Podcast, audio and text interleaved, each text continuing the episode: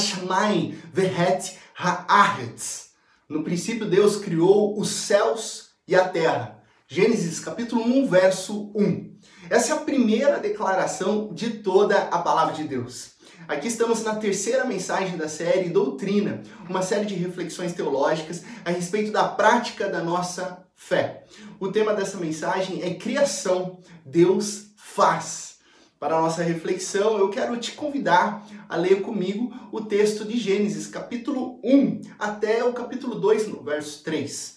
O primeiro livro da Bíblia, Gênesis capítulo 1 inteiro até o capítulo 2, verso 3. No princípio, Deus criou os céus e a terra. Era a terra sem forma e vazia. Trevas cobriam a face do abismo, e o Espírito de Deus se movia sobre a face das águas. Disse Deus: haja luz e houve luz. Deus viu que a luz era boa e separou a luz das trevas. Deus chamou a luz dia e as trevas chamou noite. Passaram-se tarde e manhã. Esse foi o primeiro dia.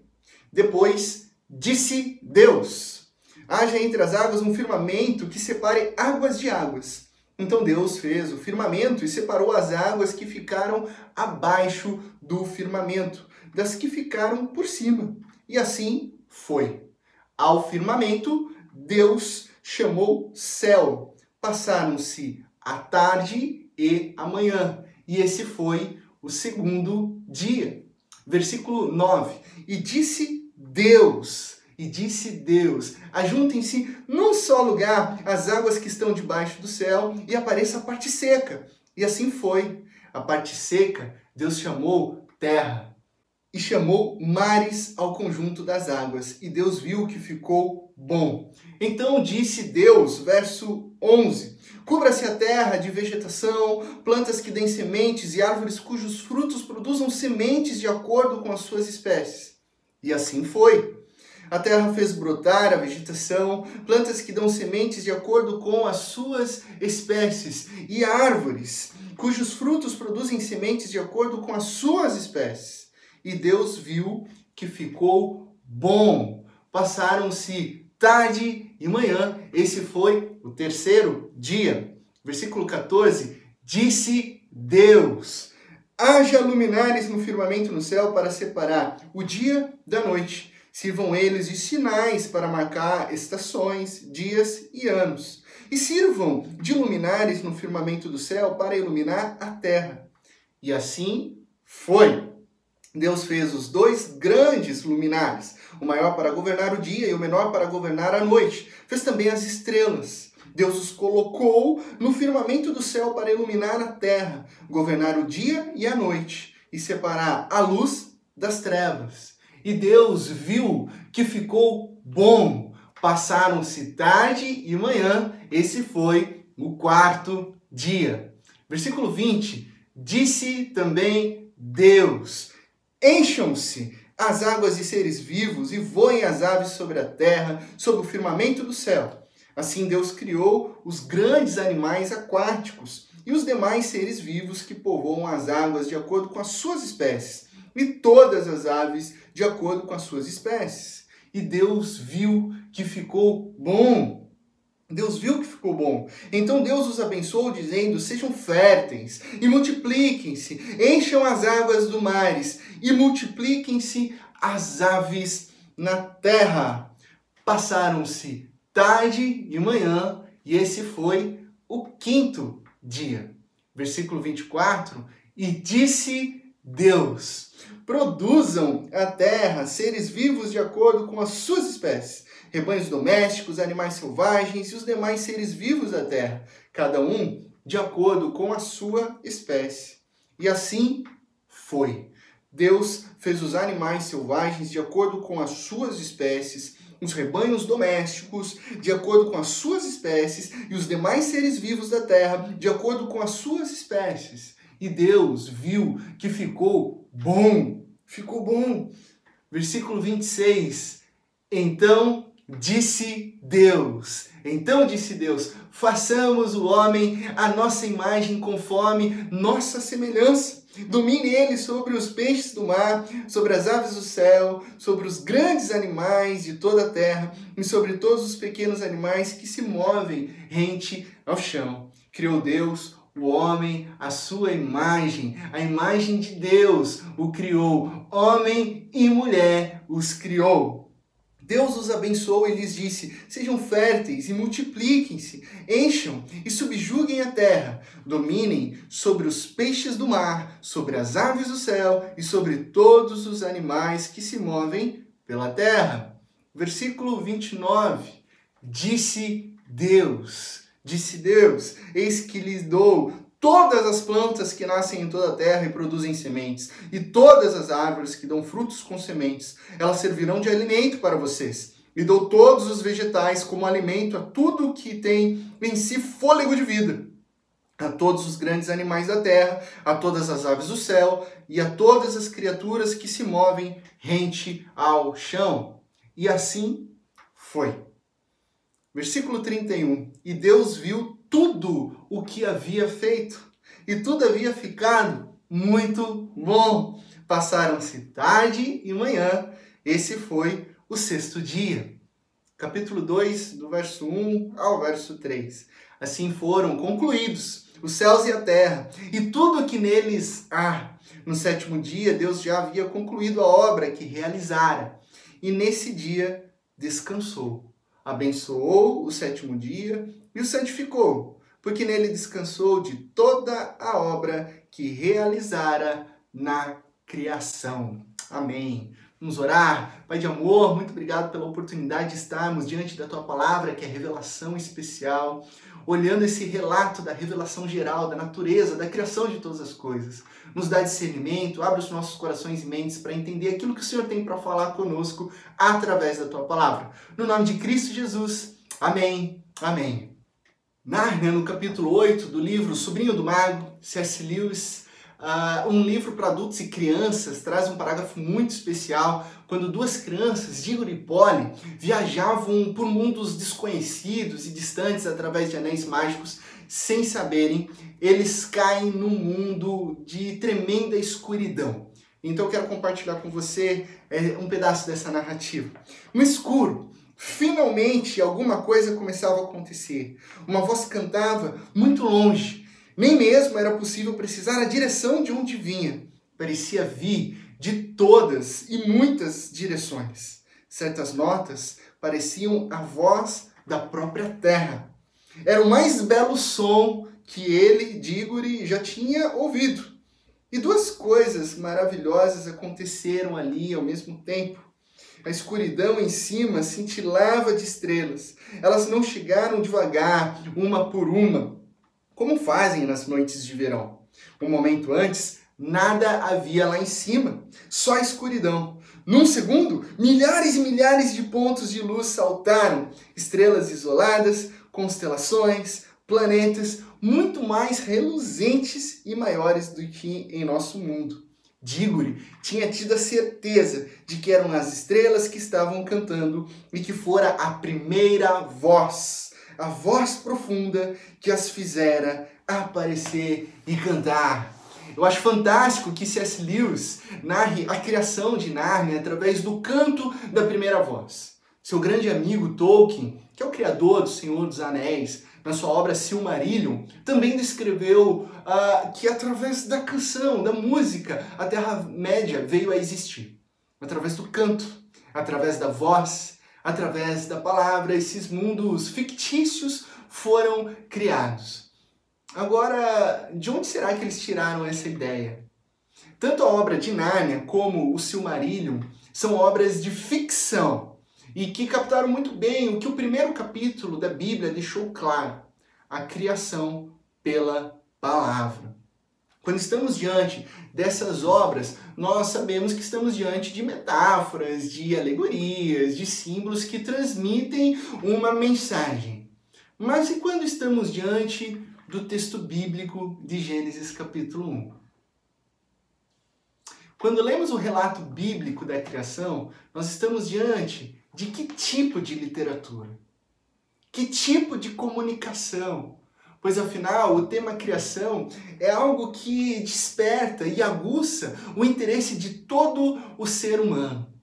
Mas para entendermos o que, que o texto bíblico afirma, primeiro nós precisamos saber que tipo de composição literária foi escrita, para não interpretarmos equivocadamente. Ao lermos o texto, percebemos claramente que Deus ele cria o mundo por meio da sua palavra imperativa. Mas não é somente isso. O teólogo Klaus Westermann, considerado um dos maiores biblicistas e professores do Antigo Testamento, ele declarou sobre o livro de Gênesis. A forma linguística peculiar do primeiro capítulo a linguagem solenemente pausada, é, de efeito rítmico, é obtida por uma série de frases sempre iguais que entremeia todo o capítulo. Ora, nós percebemos essa sequência ritmada na expressão, por exemplo, Deus disse. Essa expressão Deus disse, ela surge nos versos 3, no verso 6, no verso 9, 11, 14, 20, 24 e 26. Em cada dia, a palavra criadora de Deus é proclamada, dando um ritmo, uma cadência na narrativa. E a cada dia é fechado com uma espécie de refrão. Passaram-se tarde e manhã. Esse foi o primeiro, segundo, terceiro, quarto, quinto, sexto dia. Assim, embora o texto de Gênesis seja escrito em prosa, há uma dimensão claramente poética nessa narrativa proto-histórica da Bíblia hebraica. E nós, leitores da era presente, do ano de 2020, não podemos, em hipótese alguma, distorcer ou ler esse texto bíblico sem considerar o seu gênero literário. Eu sei que existem muitos cristãos piedosos que fazem a leitura do texto de Gênesis capítulo 1 de maneira literal. Mas seria essa a leitura correta? Será que devemos ler Gênesis 1 em sua literalidade e interpretar, eh, interpretar o texto, a leitura, eh, de maneira contemporânea, cientificamente pensando, ignorando o seu aspecto poético? Absolutamente não. E veja bem, aqui eu não estou negando a verdade sobre a Bíblia ou sobre a criação. Muito pelo contrário. Afirmamos que as escrituras, elas são inerrantes e que são revelações de Deus, conforme a nossa última mensagem sobre as escrituras, que você encontra aqui no nosso canal do YouTube. E que seguramente, seguramente, Gênesis capítulo 1 proclama a verdade sobre Deus, sobre a humanidade e sobre o mundo, ok? O que precisamos para entender o relato da criação é o modo com que essa história é narrada, como essa história é contada. Semana passada nós conversamos sobre as escrituras. Deus fala.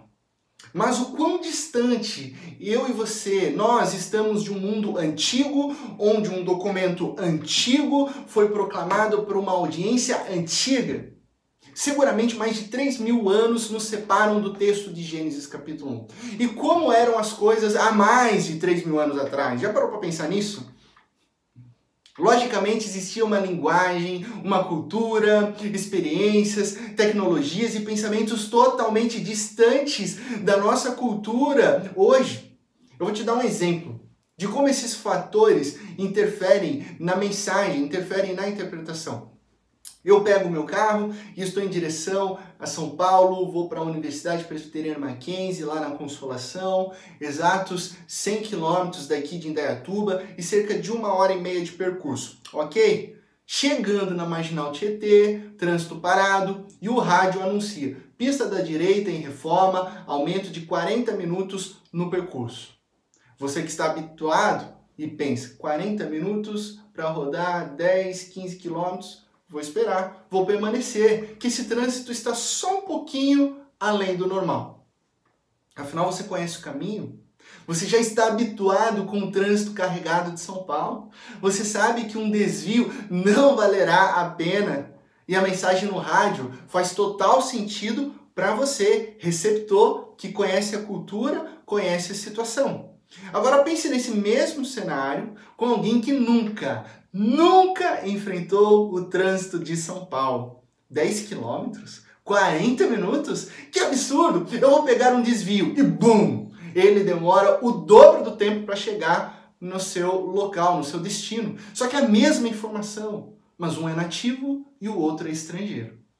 O texto de Gênesis funciona dessa maneira. Há três mil anos, Deus comunicou com um público nativo, uma audiência que compartilha a mesma história, a mesma cultura, língua e experiências de vida. E quando nós lemos Gênesis hoje, eu e você somos os estrangeiros. Nós somos os leitores modernos diante de um texto antigo.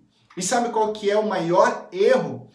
É não respeitar que nós estamos interagindo com um texto da antiguidade, inclusive com elementos e pensamentos que são estranhos à cultura moderna hoje. Aí o que o pessoal faz? O pessoal tenta ler Gênesis como se fosse um compêndio científico, como se o relato da criação fosse um relato científico literal e que essa era a intenção do texto e do texto. E pasmem, não era, não era. Em Gênesis 1, a intenção de Deus não é dar uma aula de ciências e nos ensinar a origem científica de todo o universo. Ok? Ele revela de fato a sua obra no mundo, mas Deus não revela como o mundo funciona cientificamente como nós não somos os primeiros leitores, se chegarmos ao texto a partir das nossas ideias modernas, desconsiderando seu gênero, nós estaremos diminuindo, inclusive, a autoridade da Bíblia sobre as nossas vidas. Sabe? É, Deixe-me dar um, um aperitivo. Ainda que o texto ele venha a convergir, por exemplo, com algumas declarações da ciência moderna, é, o texto não está endossando a ciência moderna ok? Ainda que a cosmologia do Big Bang faça sentido com o Gênesis, o texto não confere autoridade irrevogável ao Big Bang. Ok? Ou se a evolução biológica e a ortodoxia bíblica são compatíveis, não é o que o texto de Gênesis está querendo comunicar para mim, para você. Não é a intenção. O texto não pode significar aquilo que ele nunca significou. Por isso nós devemos chegar diante desse texto com muito respeito e reverência. Ele não pode significar aquilo que ele nunca significou. Gênesis capítulo 1, verso 7, por exemplo. Então Deus, ele fez o firmamento e separou as águas que ficaram abaixo do firmamento das que ficaram por cima. E assim foi. Ao firmamento Deus chamou o céu. Passaram-se tarde e manhã, esse foi o segundo dia. Olha só que interessante. Há 3 mil anos atrás, todos no mundo antigo acreditavam que o céu era sólido, que a terra era plana e que lá no céu sólido tinham águas suspensas. Por que, que eles acreditavam nisso? Simples, porque quando chovia, a água descia. Simples assim. Eles não tinham o conhecimento científico que hoje uma criança do ano de 2020, de 8 anos, tem. Percebe o, o, lapso temporal? E nem por isso precisamos pegar o texto, forçá-lo a ser uma explicação da geografia cósmica. A Bíblia não está oferecendo uma revelação científica para mim e para você. Na verdade, ela está sendo inclusive silenciosa no que se refere a questões científicas. Mas, pastor, então o que, que o texto ele quer comunicar para nós hoje? No princípio, Deus criou os céus e a terra. É isso que o texto comunica para mim e para você. Tudo que acontece no relato bíblico tem como base a palavra criativa, a palavra imperativa de Deus. Cada nova sessão dos dias é iniciada por uma palavra de Deus. E todo o capítulo ele é desenvolvido a partir desta declaração. No princípio, Gênesis, Bereshit, no começo, no início, no princípio, e não uh, no princípio de uma estação, não no princípio de uma era, no princípio de um ciclo ou de qualquer outra coisa, mas no começo de todas as coisas. Bereshit bara Elohim. No princípio criou Deus. Deus, no princípio, Deus criou todas as coisas. O que o texto quer comunicar é simples, é que tudo, tudo, tudo começa com Deus. É criado por Deus, é feito por Deus. Deus não é declarado no relato bíblico como um ente pensado ou imaginado por homens. Ele é alguém que age, ele é alguém que faz. Deus é o Deus que cria e faz. E a realidade da qual eu e você estamos inseridos, essa realidade, tempo e espaço, só existe porque Deus, o Criador, faz. No princípio, Deus criou os céus e a terra. Versículo 2: Era a terra sem forma e vazia, trevas cobriam a face do abismo, e o Espírito de Deus, ele se movia sobre a face das águas. Deus ele traz a existência, Deus ele cria, Deus ele faz, o que expressa a transição entre a não existência para a existência. Se a criação é a transição da não existência para aquilo que existe, então é só observarmos a situação inicial para entendermos o significado da não existência, é verdade? Seria fácil. Só que aí o verso 2 nos informa que a terra era sem forma e vazia. Ela era um caos. Mas ao mesmo tempo tinha terra, tinha água, e tinha o Espírito de Deus? Como assim antes da criação tinha terra e tinha água? A nossa cultura, ela é rigorosamente materialista. E a nossa ontologia é naturalmente material por causa da, da pós-modernidade, da modernidade na qual a gente é inserido. Nossa epistemologia tem um rigor científico e aí nós queremos chegar ao texto bíblico meio que procurando esse rigor material. Mas, pastor, se a lógica é criar o material, antes da criação não tinha que ter nada, ué. Se a lógica é criar o material, antes não poderia ter material. Mas na cultura antiga, quem disse que existência é uma categoria material? Hã? Quem disse? Em relatos cosmológicos egípcios, desertos e mares são descritos né, e são considerados como não existentes. E são materiais. Textos sumérios e babilônicos escrevem a terra desabitada como a negação da existência. E é material. E agora? Era a terra sem forma e vazia. Trevas cobriam a face do abismo e o Espírito de Deus se movia sobre a face das águas. O Espírito de Deus pairava sobre as águas. A ação divina está pronta, preparada para começar. Mas começar o que, pastor? Começar a criação. Brashit. Barra. Pôr em ordem. Existir é pôr em ordem. É a transição do caos para o que é funcional, para um sistema ordenado. Isso é trazer a existência de acordo com a literatura antiga. Em nosso mundo moderno, esperamos é, a criação da materialidade, mas o relato de Gênesis, os seus atos criativos, não são materialistas por natureza, nem podem ser explicados pela ciência seja para afirmar ou seja para negar. Está em outra camada. Antes de Deus falar, havia apenas trevas e caos. Agora, com a expressão da palavra divina, há então ordem, há criação, há excelência. Por isso, de novo, eu afirmo: Gênesis não é um livro científico. E olha que eu amo debater, eu amo conversar sobre as mais diversas perspectivas da criação. Existem várias perspectivas da criação. Como assim, pastor? Né? Existem perspectivas distintas e diferentes a respeito da origem, do Gênesis, do início, do princípio da criação? Sim, e dentro da perspectiva cristã, que leva a sério as escrituras como fonte de revelação de Deus, eu posso citar para você quatro visões a respeito do início de todas as coisas. E vou citar aqui, mas quero antes lembrar que essas quatro visões, elas são sustentadas por cristãos que amam a Jesus e que creem que a Bíblia é regra de fé e prática, ok? E por que, que eu estou dizendo isso? Porque eu vou citar quatro visões. E existem princípios negociáveis e princípios inegociáveis.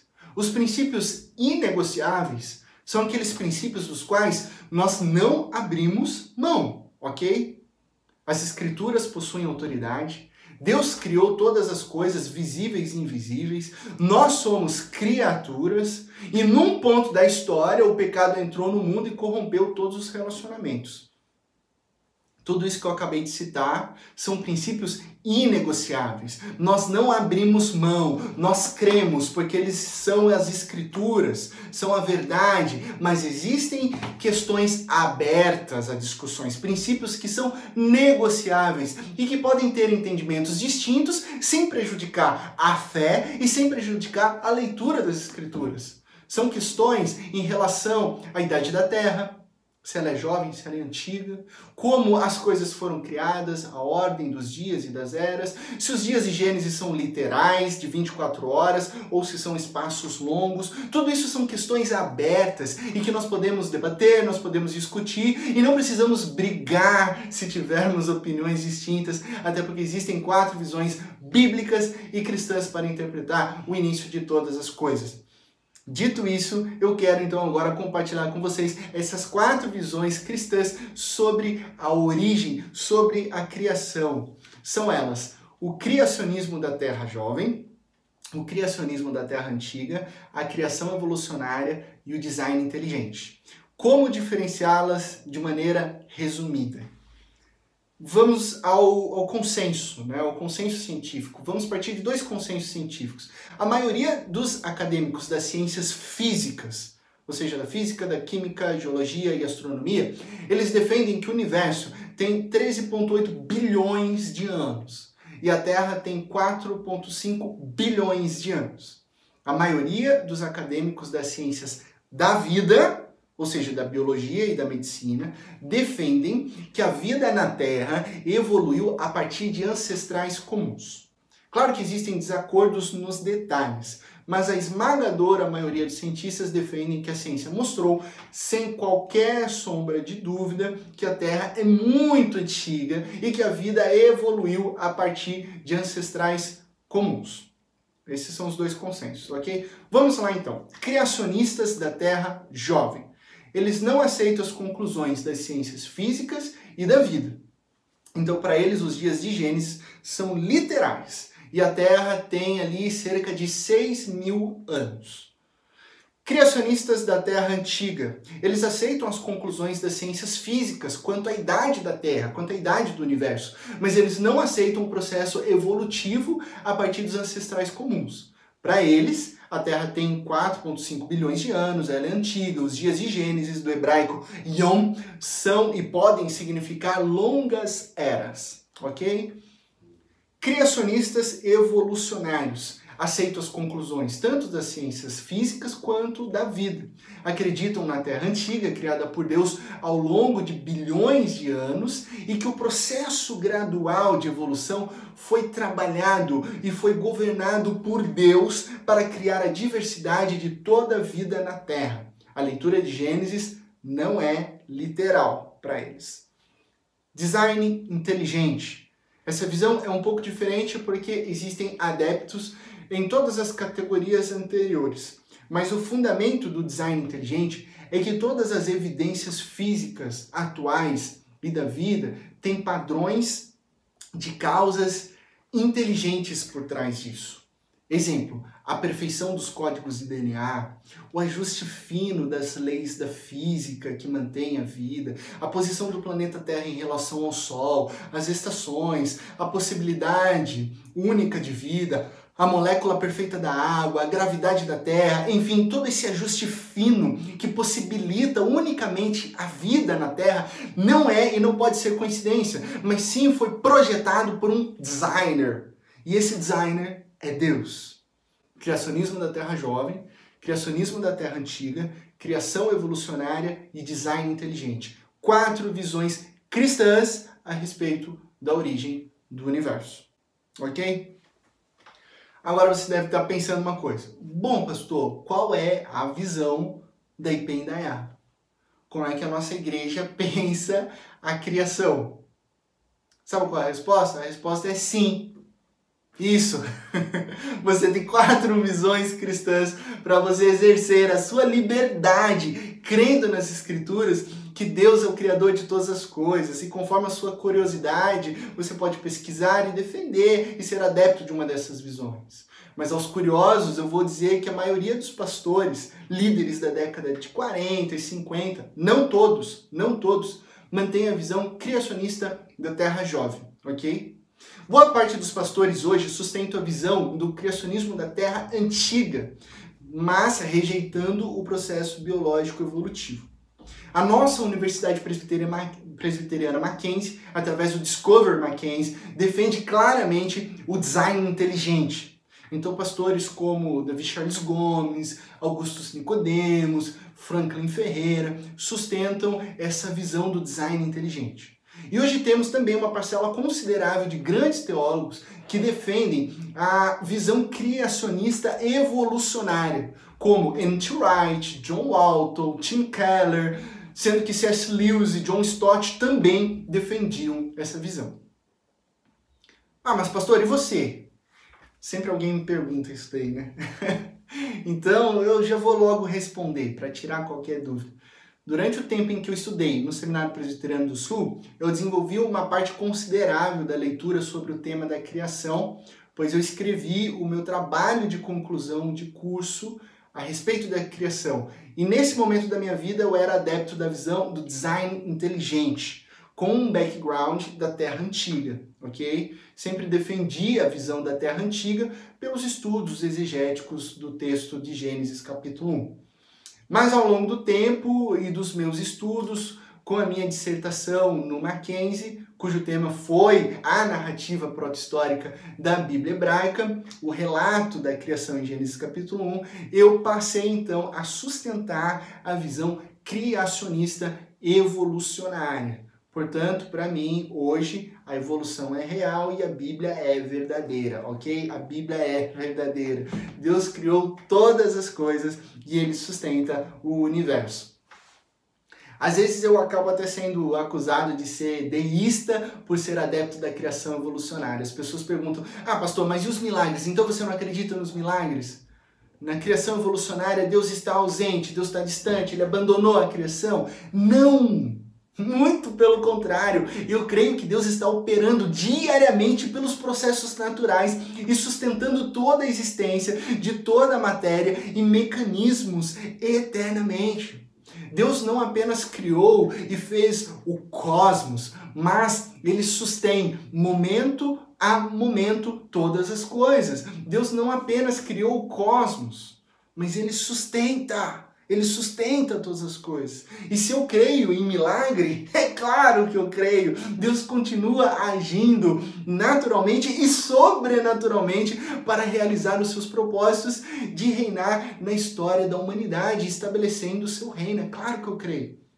Mas enfim, eu quero caminhar contigo já para o ponto final dessa mensagem, até porque aqui não é uma aula sobre quatro visões da origem, e, e pensarmos por que, que a criação, né, por que, que a doutrina da criação é tão importante para nós hoje. E a discussão não é sobre as distintas visões da criação, mas por que, que ela é importante na prática da nossa fé agora. Sabe, as pessoas hoje, é, elas se dizem espirituais, elas acreditam que exista algo além do material, mas quando nós perguntamos sobre um Criador, a maioria afirma que não existe um Deus antes da criação. Alguém que criou o material. Então elas desenvolvem é, um tipo de espiritualidade, mas que é totalmente panteísta. Que tudo é Deus, que tudo é divino, e aí não há relação nenhuma entre Deus e a criação, mas elas afirmam que não tem nada a ver, que tudo é Deus, eu sou Deus, a natureza é Deus e por aí vai.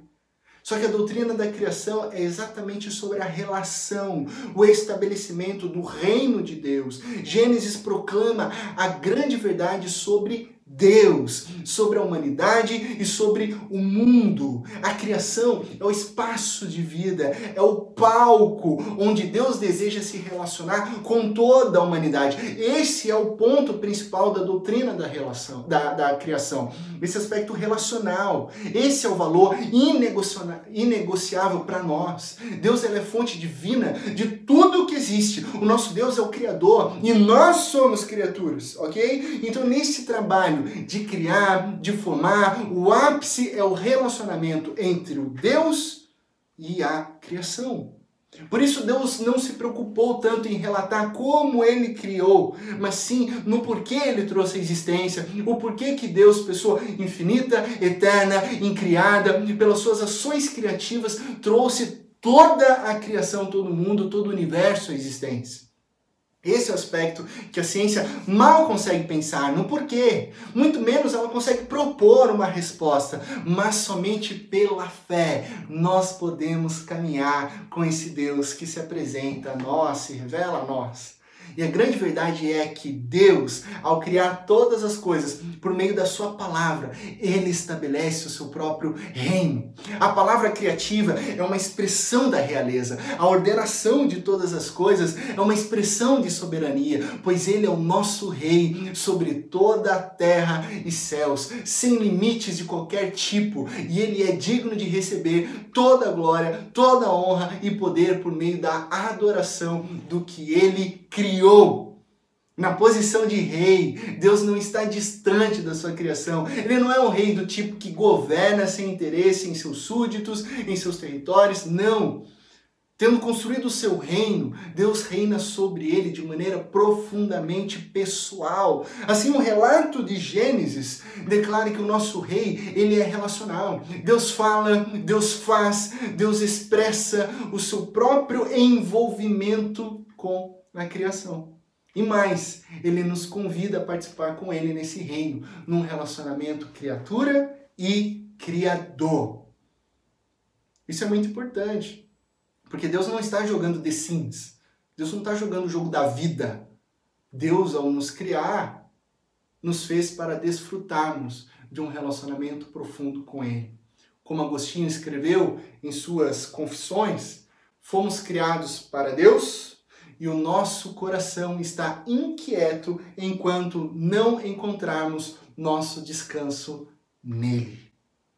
O que, que tudo isso significa para mim para você hoje? Simples. Você não é fruto de uma explosão aleatória. Você não é resultado de um processo acidental. Você não é um erro, você não é um acidente.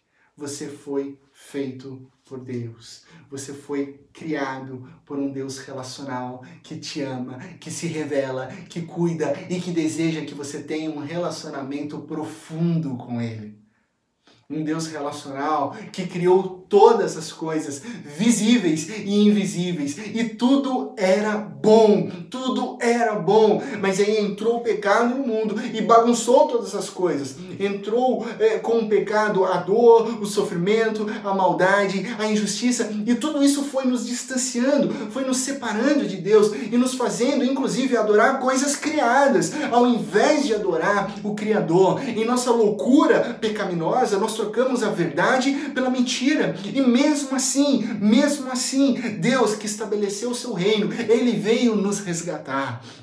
Ele entrou na, sua, na, nossa história. Ele não é um Deus distante, mas sim um Deus presente que governa, que reina, que ama, que ouve as nossas orações, que perdoa e que se importa. Sim, portanto, nos amar. O próprio Deus em Cristo Jesus morreu numa cruz em nosso lugar, venceu a morte e ressuscitou no terceiro dia. E sabe o que nós aguardamos? Nós aguardamos a volta de Jesus e com ele virá uma nova criação, um novo céu, uma nova terra, porque Deus reina. Lá em Apocalipse, capítulo 4, verso 11 diz: Tu, Senhor e Deus nosso, és digno de receber a glória, a honra e o poder, porque criaste todas as coisas e por tua vontade elas existem e foram criadas. Deus faz. Tudo começa com Deus e por meio da sua palavra criativa, ele estabelece o seu reino relacional e amoroso. Que eu e você possamos desfrutar dessa maravilhosa verdade em nossas vidas, nesse relacionamento com o Criador de todas as coisas, o nosso Senhor, o nosso soberano Rei. Feche seus olhos, vamos orar. Pai de amor, muito obrigado por esse momento precioso onde o teu Santo Espírito nos direciona a entender que o Senhor reina, que o Senhor cria, que o Senhor faz através da tua palavra, a tua palavra de ordem e imperativa, e que o intuito da tua revelação é mostrar a nós que o Senhor é o Criador de todas as coisas e o Senhor nos convida a termos um relacionamento com o Senhor. Muito obrigado, Pai, porque o Senhor é o início de todas as coisas, o Senhor é o fim, o Senhor é eterno, o Senhor é a palavra incriada que sempre está no passado está, hoje está e no futuro está. Nós te adoramos, nós cremos que o Senhor é o Criador de todas as coisas e as nossas vidas caminham seguras no Senhor, no seu caráter relacional. Que o Senhor continue cuidando das nossas vidas, sustentando as nossas vidas até aquele glorioso dia em que Cristo Jesus voltará para nos buscar, estabelecendo o seu reino pelos novos céus e a nova terra. É no nome de Cristo Jesus que nós oramos. Amém, amém e amém. Uma ótima semana para você. Que o nosso Deus continue sustentando as nossas vidas e as nossas famílias. Ele reina, ele cria, ele faz através da sua palavra poderosa. Que Deus te abençoe na mais absoluta certeza de que em Cristo Jesus todas as coisas ficarão bem.